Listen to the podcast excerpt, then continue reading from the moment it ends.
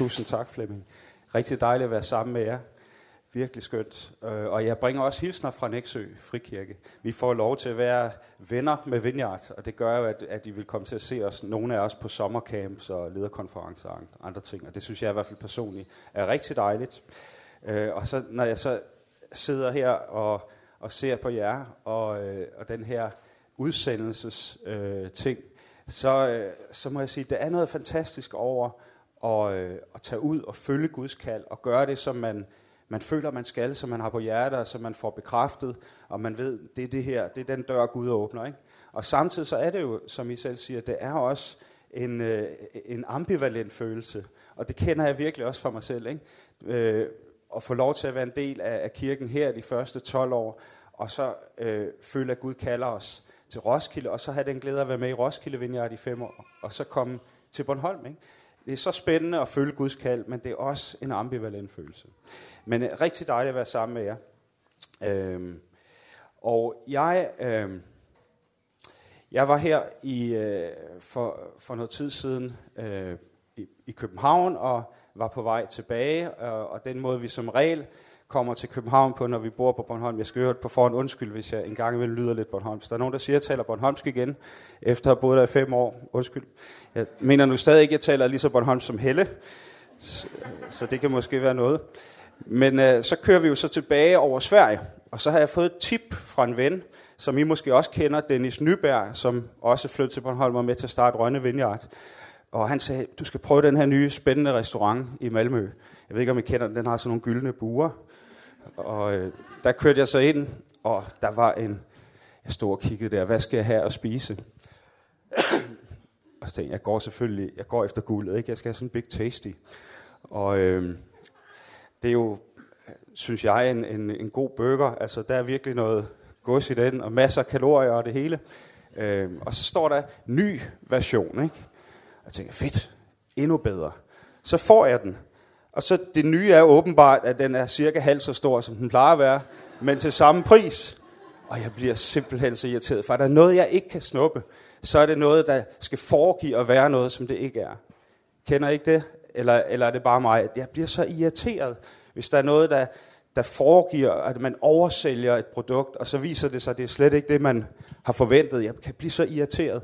Og det blev jeg også her, og jeg begyndte, at jeg kunne pludselig høre mig selv, jeg var fuldstændig over the top, for jeg stod og diskuterede, Med, med den her unge pige, som solgte mig den her burger, hvorfor i alverden, at de har halveret størrelsen og bevaret prisen. Det er fuldstændig urimeligt. Og så, så tænkte jeg, okay, det er, jo fuld, det er jo slet ikke kristen det. Så måtte jeg undskylde og sige, ved hvad, jeg er godt klar over, det er ikke direkte dig, som har, har lavet den her nye burger, og har, har ikke sådan, som sådan direkte ansvar for det. Men, men det irriterede mig, fordi at, at ting skal være ægte. Ikke? Jeg vil have den ægte vare. Jeg vil ikke have sådan noget fake. Øhm, jeg ved ikke, om I har hørt den her nye øh, historie med øh, Anders Samuelsen. De kørte meget i radioen i går. Anders Samuelsen, formand for Liberal Alliance. De kommer ud med, altså de, de skyder, de går efter guldet, ikke? Og får massive skattenedsættelser. Og øh, så sker det ikke. Og så siger han først, ja, men det skal vi ikke tage så tungt. Vi har jo fået noget ud af det. Og så da det så viser sig, at der er nogen i hans eget parti, der tænker, der begynder at snakke om, er det virkelig den rigtige formand og sådan noget. Så lægger han sig pludselig fladt ned, ikke? Og undskylder og undskylder, og det er hele min skyld, jeg tager det hele på min kappe, alt er min skyld, ikke? Og så diskuterer de så i radioen, altså er det fake, eller er det spin, det der? Er, er han virkelig ked af det, eller er det bare noget, han siger, for ikke at blive fyret som formand? Og, og det er nok ikke bare noget, vi har som kristne, men det er noget, vi har i samfundet. Vi vil gerne have ærlighed, vi vil gerne have den ægte vare, vi bryder os virkelig ikke om at, at blive ført bag lyset, eller vi bryder os ikke om spin. Og det tror jeg også gælder i vores liv. Vi har brug for ærlighed, vi har brug for ægthed. Og hvis vi skal være ærlige omkring os selv, og ikke pynte på historien, og ikke fortælle en usand historie, eller, eller en halv historie, øh, hvordan er dit liv så i dag? Det kan du selvfølgelig ikke sige til mig nu, det vil blive noget rod, men... Øh, Men måske kunne du stille dig selv spørgsmålet. Hvordan er mit liv i dag? Ærligt. Hvis vi, holder, hvis vi, øh, hvis vi forholder os ærligt til vores eget liv, så, så tænker jeg, mange af os nok også når frem til, at det er måske ikke altid super let. Vel? Det er måske ikke altid sådan en, en dans på roser. Og jeg forstår stadig ikke det her med dans på roser, hvorfor det skulle være en god ting. Men det er det, man, det, er det metafor, vi bruger for et let liv.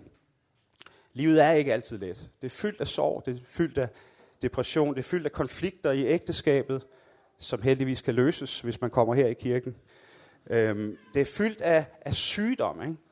Her for, øh, ja, for lørdag for en uge siden, der begravede jeg øh, en mand, som øh, hvis datter og svigersøn kommer i øh, Odense Vineyard, Mads og Meiken Rødvig. Øh, jeg fik lov til at vibe dem her i efteråret. De har øh, deres rødder på Bornholm og har været en del af Nexø Frikirke. Meiken kom til tro der. Øh, og de var, hjemme, hun var, de var hjemme på juleferie. Og hendes far, har, Laugge, har været hjertesyg i en del år, men ikke sådan alvorlig. Og pludselig, så dør han bare. Det er natten til nytårsaften. Og de kommer til vores nytårsgudstjeneste og spørger mig også, vil du, vil du begrave ham? Og det gør jeg så lørdagen efter. Og i sådan en situation, så er det, det er heller, sådan en begravelse, man kan faktisk ikke være falsk, vel? Altså det er sådan næsten blasfemisk at sige et eller andet overfladisk der. Så hellere holde sin kæft. Altså når, når livet virkelig gør ondt, når livet virkelig er svært, så er det mere noget andet, at vi har brug for ægthed i vores liv, og vi har brug for at være ægte mennesker. Ikke? Så med andre ord, hvordan forholder du dig til modvind i livet? Maler du et billede af de store, flotte bøger, eller, eller tør vi tage et ærligt kig på os selv? Tør vi forholde os til den ægte vare? Vi skal læse en, øh, en tekst sammen, som øh, på en gang er mærkelig, men også er fyldt med ægte løfter og håb. En tekst, der handler om kamp, og en tekst, der får en overraskende vinkel, men som jeg tror kan lære os en hel masse. Det er Første Mosebog toogtredive, og det er teksten om Jakobs kamp med Gud. Der står sådan her. Senere på natten stod Jakob op og førte sine to koner, deres slavepiger og sine elleve børn over floden Jabok. Derefter bragte han også alle sine ejendele i sikkerhed på den anden side af floden.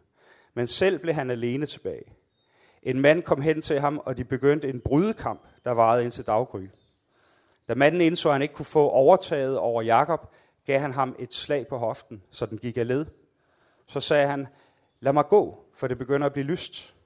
Men Jakob gispede, jeg slipper dig ikke, medmindre du velsigner mig. Hvad er dit navn, spurgte manden. Jakob, svarede han. Du skal ikke længere hedde Jakob, men Israel, sagde manden, for du har udfordret både Gud og mennesker, og du har vist din styrke. Hvad er dit navn, spurgte Jakob. Hvorfor spørger du, svarede manden ham. Så velsignede han ham der. Jakob kaldte stedet Peniel, for han sagde, jeg har set Gud ansigt til ansigt, uden at miste livet. Solen stod op, i det Jakob forlod Peniel, og han haltede på grund af slaget på hoften. Derfor undlader Israels folk den dag i dag at spise musklen ved hofteskålen. Det var nemlig der, Jakob blev ramt. Hvis uh, her ved starten af det nye år, kan vi måske sige, hvis, hvis uh, Jakob, som også blev kaldt en af historiens patriarker, Abraham, Isak og Jakob, stamfader til Israels folk, hvis han havde en vision eller et nytårsforsæt for det nye år, så måtte det være en desperat længsel og behov for en ægte velsignelse. Ikke en falsk velsignelse, men en ægte velsignelse. Jeg skal nok komme tilbage til det. Han havde set sandheden i øjnene om sig selv, og han var klar over, at situationen mildest talt var problematisk. I den tekst, vi lige har læst, så kan man på mange måder sige, at det her det er Jakobs livs klimaks. Jakob han blev født som tvilling. Hans øh, tvillingebror hed Esau, og de er jo som tvillinger stort set lige gamle, men Esau kom ud først. Og i det samfund, der var det sådan, at den første fødte dreng, han fik det hele, nummer to fik ingenting. Og jeg ved ikke, om I kan forestille jer den situation, at være nummer to, men være så tæt på. Det svarer næsten til, at man træner hele sit liv for at frem mod O L i hundrede meter løb, og så bliver man nummer to med en hundreddel sekund, altså en næsetip, ikke? Nummer to. Og herefter vil du altid blive spurgt, det var synd, du blev nummer to. Hvorfor blev du ikke nummer et? Og Jakob, han levede i den her skygge af sin storebror. For at gøre det værre endnu, så var hans storebror stor og flot og muskuløs og fyldt med hår. Og det ved jeg ikke, om det er smart i dag, men i, i firserne, hvor jeg voksede op, der var det super fedt, hvis man lige havde sådan en ordentlig brystmåt, der stak ud. Det, jeg, I dag tænker jeg, der skal mænd nærmest ikke have noget hår på kroppen. Vel? Men dengang, der var det altså sejt at være behåret. Og Esau, han var mega behåret. Og så var han stærk og stor, og han kunne jage, og han kunne slå dyr ihjel. Og Jakob, han kunne ikke nogen af de ting, vel? Jakob, han var nok den stille og følsomme fyr, der sad derhjemme med sin guitar og mærkede sig selv. Og det, øh, af en eller anden grund, så kunne øh, Isak, han, han favoriserede Jakob. Han havde faktisk hørt, det ved jeg ikke, for dem af jer, der kender historien godt, vil vide, at øh, nogle kapitler tidligere, i kapitel seksogtyve, der havde han faktisk hørt fra Gud en profeti om, at den yngste skulle være den, der regerede over den ældste. Så han havde faktisk hørt, at det var i Guds tanke, at det var Jakob, det handlede om. Men han valgte at gå med samtidens, øh, øh, det man gjorde dengang, og formentlig også, fordi han har set på Isak og følt sig bekræftet i, det var ham, der var lederen, det var ham, der var den stærke. Så han gav ham alting at tale om et lillebror-kompleks her. Jakob var på alle måder nummer to, han var underlegen, og han var desperat efter at mærke sin fars anerkendelse. Jeg tror, Jakob han har længtet sådan efter at høre sin far sige ordene, jeg elsker dig. Jeg ved ikke, om man sagde det så meget på den tid, men øh, i hvert fald igennem handling og vise, at han blev set. I tegnefilmen Avatar, jeg ved ikke, hvor mange af jer, der har set den, det, eller animationsfilmen, det er jo nogle år siden, den kom frem, men øh, der siger man ikke, jeg elsker dig. Der siger man noget andet, når man virkelig elsker hinanden. Der siger man, jeg ser dig. Jeg ved ikke, om I har set filmen og kan huske det. Man siger, jeg ser dig.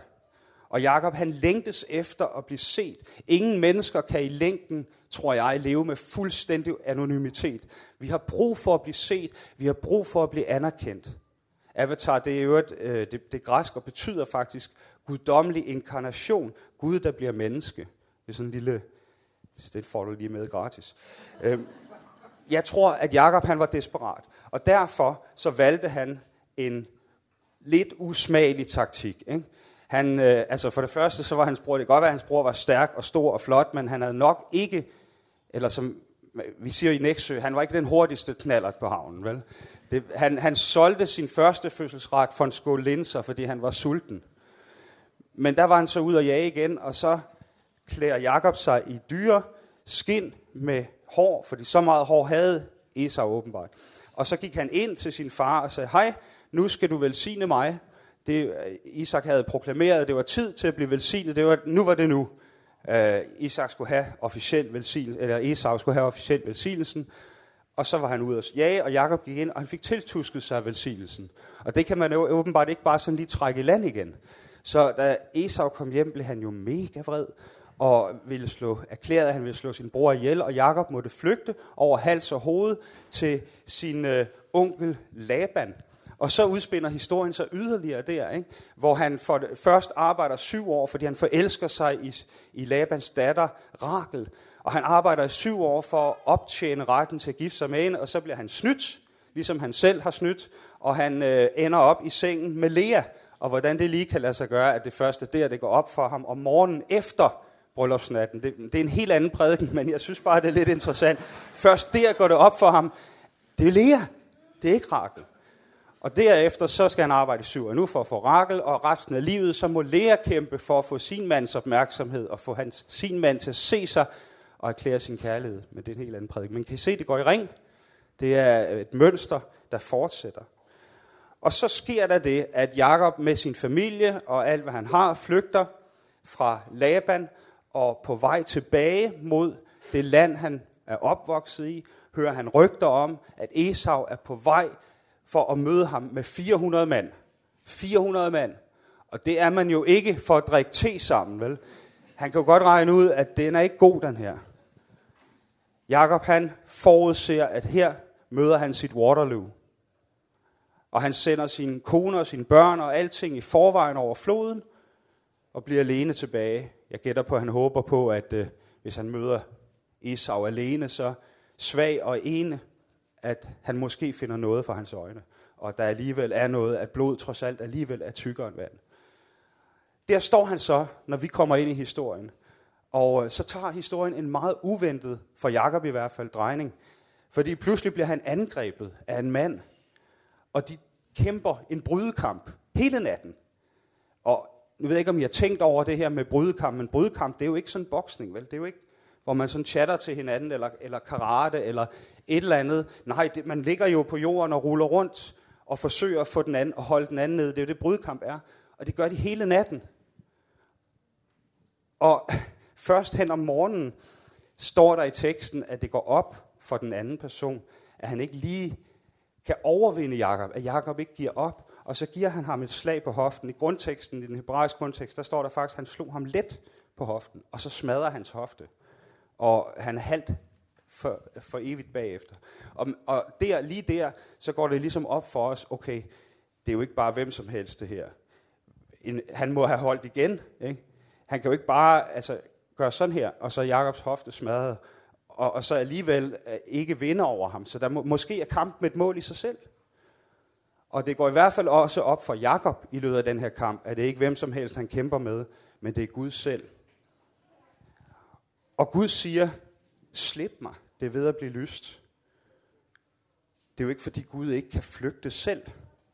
Men Jakob vil ikke give op, vel? Han holder fast, og Jakob siger, jeg slipper dig ikke, før du velsigner mig. Og i Gamle Testamente, før den nye pagt, der ved vi godt, at hvis man ser Gud ansigt til ansigt i dagslys, så dør man. Så det har nok været af hensyn til Jakob, at Gud, han sagde, slip mig. Og Jakob har vidst det, men han var parat til at ofre livet. Han ville hellere dø, end at gå glip af den ægte velsignelse. Ikke den velsignelse, han havde tiltusket sig, men Guds egen velsignelse. Det var så vigtigt for ham. Og Gud indvilliger i at velsigne ham. Og det han gør, som er ret signifikant, det er, at han spørger ham til hans navn. Han siger, jeg hedder Jakob. Siger han, det hedder du ikke. Fra nu af, fra nu af hedder du Israel.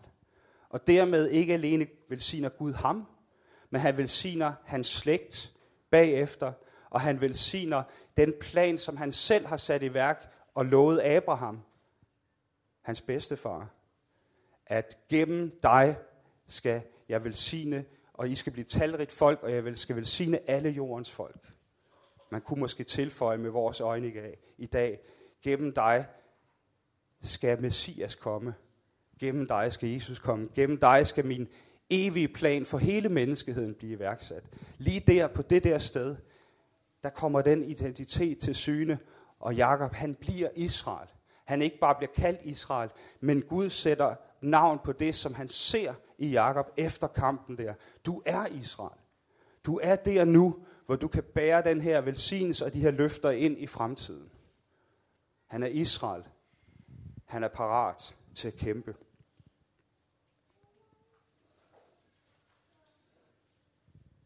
Og så kan man spørge, hvad, hvad skal den her tekst så sige os i dag? I en verden fuld af modvind og udfordringer, hvor ser vi hen for vores anerkendelse og velsignelse? Jakob han, han mødte den ægte vare, og da det gik op for ham, at det var den ægte vare, ville han ikke give slip. Han fik Guds egen velsignelse gennem sin kamp og gennem sin udholdenhed. Og spørgsmålet er for nogle kampe, du og jeg står i i dag. Hvad er det for nogle kampe, du står i? Og hvad er det for velsignelser, du har brug for fra Gud? Er det en grundlæggende kamp omkring det at tro i sig selv? Har du grundlæggende svært ved at gribe alt det, der foregår her? Grundlæggende svært ved at tro? Eller er du troende, men har grundlæggende svært ved at holde fast? Grundlæggende svært ved at have tillid? Tillid til de løfter, du hører de andre taler om, eller tillid til det, som du læser i Bibelen. Er det en kamp for dig at have tillid til Gud? Eller kæmper du med at se din egen situation i øjnene? Er det et angstprovokerende scenarie at være ærlig omkring, hvem du i virkeligheden er, hvor du i virkeligheden står? Så mange mennesker kæmper jo med, med sin egen identitet øh, og, og frygten for at, at turde tage et ærligt kig på sig selv. Jeg skifter job hele tiden, vil nogen sige. Og det er ikke, fordi der er noget galt med mig, men det er, fordi alle mine arbejdsgiver er idioter. Eller, eller jeg skifter partnere, fordi at der er altid noget galt med dem. Eller mit barn har det svært, fordi pædagogerne og lærerne, de svigter. I vores familie er der i hvert fald ikke noget galt. Tør vi være ærlige over for Gud? Tør vi være ærlige over for os selv? Tør vi være ærlige over for hinanden i menighedsfællesskabet, i familien, hvor vi er? Tør vi tage livtag med de svære spørgsmål og bakse med dem og kæmpe med dem sammen med Gud og sammen med menigheden, sammen med din netværksgruppe, sammen med de mennesker, du har tæt på, som faktisk blandt andet også er der for at være ærlige sammen med dig? Tør du tage livtag med dit livs sorger også? Tør du kaste dig ind i kampen? Tør du blive i kampen? Fordi livet er på mange måder en kamp. Det kan godt være, at du ikke kæmper med Gud, men du kæmper måske på andre fronter. Livet er på mange måder en kamp. Vi havde i, øh, har i Nexø en del syriske flygtninge, og vi har som menighed gjort noget sammen med Luthers mission blandt andet, for at række ud til de her syriske flygtninge og forsøge at hjælpe dem. Vi ved ikke, om de skal blive boende. Vi er godt klar over, at, at politisk set ønsker man, at de skal rejse tilbage den dag, der bliver fred i Syrien. Men hvornår det lige sker, det ved vi ikke. Og i mellemtiden så føler vi et nød og et kald til at række ud til dem. Og vi beder selvfølgelig også for, at nogle af dem må få lov til at få en åbenbaring om, at Jesus er Kristus. Og vi har særligt to familier, som vi har haft i vores liv, gennem vores yngste datter, Johanna, på ni år. Og den ene af de familier, der har Johanna været meget tæt på deres ældste datter. Og de har leget sammen, og Johanna har overnattet hos dem, og har overnattet hos os. Så sker der det, at pludselig en dag siger til sin skolelærer, mor og far slår, far slår mig, han, far låser mig inde, øh, far er meget hård ved mig, og han tager mine ting fra mig, og jeg får tæsk med, med min fars bælte. Og nu, os der kender familien, bliver meget overrasket over det her. Vi har aldrig set nogen tegn på, at faren skulle være voldelig, og jeg er den dag i dag ikke sikker på, at det er sandt, men man er selvfølgelig nødt til at, at have den, lade den mulighed stå åben, når barnet siger det. Men alle test, alle afhøringer, alting peger i retning af, at det ikke er sket. Men det kan være den virkelighed også, at, at jeg har hørt på skolen, som er en Red Barnet ambassadørskole, om børns vilkår, og har hørt om muligheden for, hvis du bliver slået af din, af din far eller din mor, så kan du blive taget fra din familie, og du kan blive placeret i en plejefamilie. Og er der noget, hun vil, så er det at være dansk. Hun vil for alt i verden undgå at gå med tørklæde. Hun vil, hun vil have de ting, som danskere har. Hun vil bare gerne være dansk. Uanset om det er sandt, at blevet slået eller ej, så har vi været tæt på familien igennem hele forløbet. Vi har forsøgt at trøste dem, vi har forsøgt at opmuntre dem, vi har bedt for dem, vi har velsignet dem. Indtil den dag her øh, i december før jul, hvor han øh, konfronterer mig og siger, det er alt sammen din skyld. What? Det er alt sammen din skyld. Du har hele tiden haft en plan om, at Tamara skulle blive kristen. Og det er jo, det er jo sandt, men jeg vil jo ikke altså, bag om ryggen eller noget, men det, den er jo god nok, kan man sige. No shit, Sherlock. Men, men, jeg har, men jeg har jo aldrig... Ja, og så er det dig. Det er dig, der har fortalt hende, at hun skulle sige, at vi slog, så at, så at hun kunne komme i en familie, og så kunne du få kontakt med hende, og så du kunne gøre hende kristen bag vores ryg.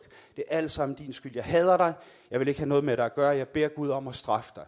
Du må ikke... Jeg vil aldrig se dig for mine øjne igen. Og der må jeg virkelig sige, det ramte mig helt, virkelig under bæltestedet, ikke? For, fordi at det var så, det er en familie, vi virkelig har involveret os i, engageret os med, at vi grædt sammen dem, med dem over deres ulykkelige situation. Og alle de her syriske familier er traumatiseret på forskellige måder. Det gør krig ved folk, ikke?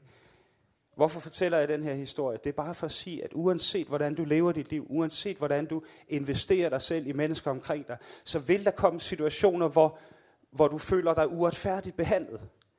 Og det gjorde jeg der. Min nærliggende tanke var, jeg vil aldrig... Åh, jeg gider ikke have noget med de syre at gøre mere. Det er nogle løgnhalse hele bundet, ikke? Og så må jeg bare sige, Gud, hvor er du i det her? Jeg er blevet ramt, men du blev ramt hårdere. Hvad, hvor er du i det her? Hvad er det, hvad er det rigtige at gøre? Hvad ønsker du, jeg skal gøre? Og vi står i kampe. Og nogle af kampene, de virker dybt uretfærdige. Det virkede dybt uretfærdigt for Meiken Rødvig, og hun skulle miste sin far i en alder af syvogtres. For os i dag, der er det en ung alder. Vi forventer at leve væsentligt længere. Der er uretfærdige ting, der sker i vores liv, og vi møder kampe. Hvad gør vi ved dem? Går vi efter den ægte vare? Det sande nærvær? Den ægte Guds velsignelse, som ikke er nødvendigvis et fravær af kampene, vel? men som er Guds eget nærvær midt i kampene. Hans løfter midt i kampene, hans velsignelser midt i kampene. Går vi efter den ægte vare, og går vi efter at være den ægte vare? At være ærlige omkring, hvem vi er, over for os selv, over for hinanden og over for Gud.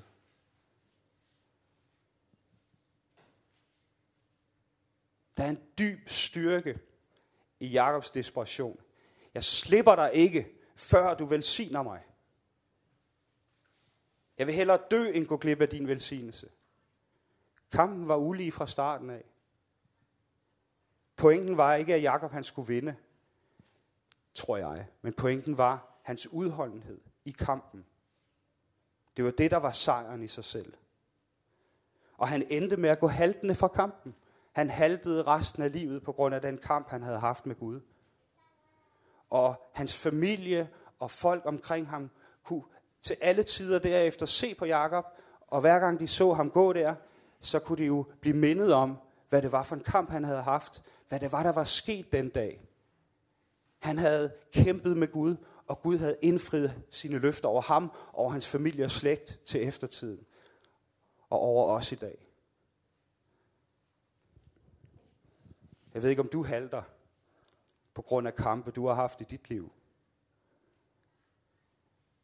Og det her taler jeg selvfølgelig metaforisk. Jeg ved ikke, om du halter fysisk. Jeg gør en gang imellem, hvis jeg er vandvarer og kommer til at parkere på en handicapplads, og, jeg, og der er nogen, der ser mig, ikke? Så for lige at lade som om, at den er god nok, jeg må godt holde her.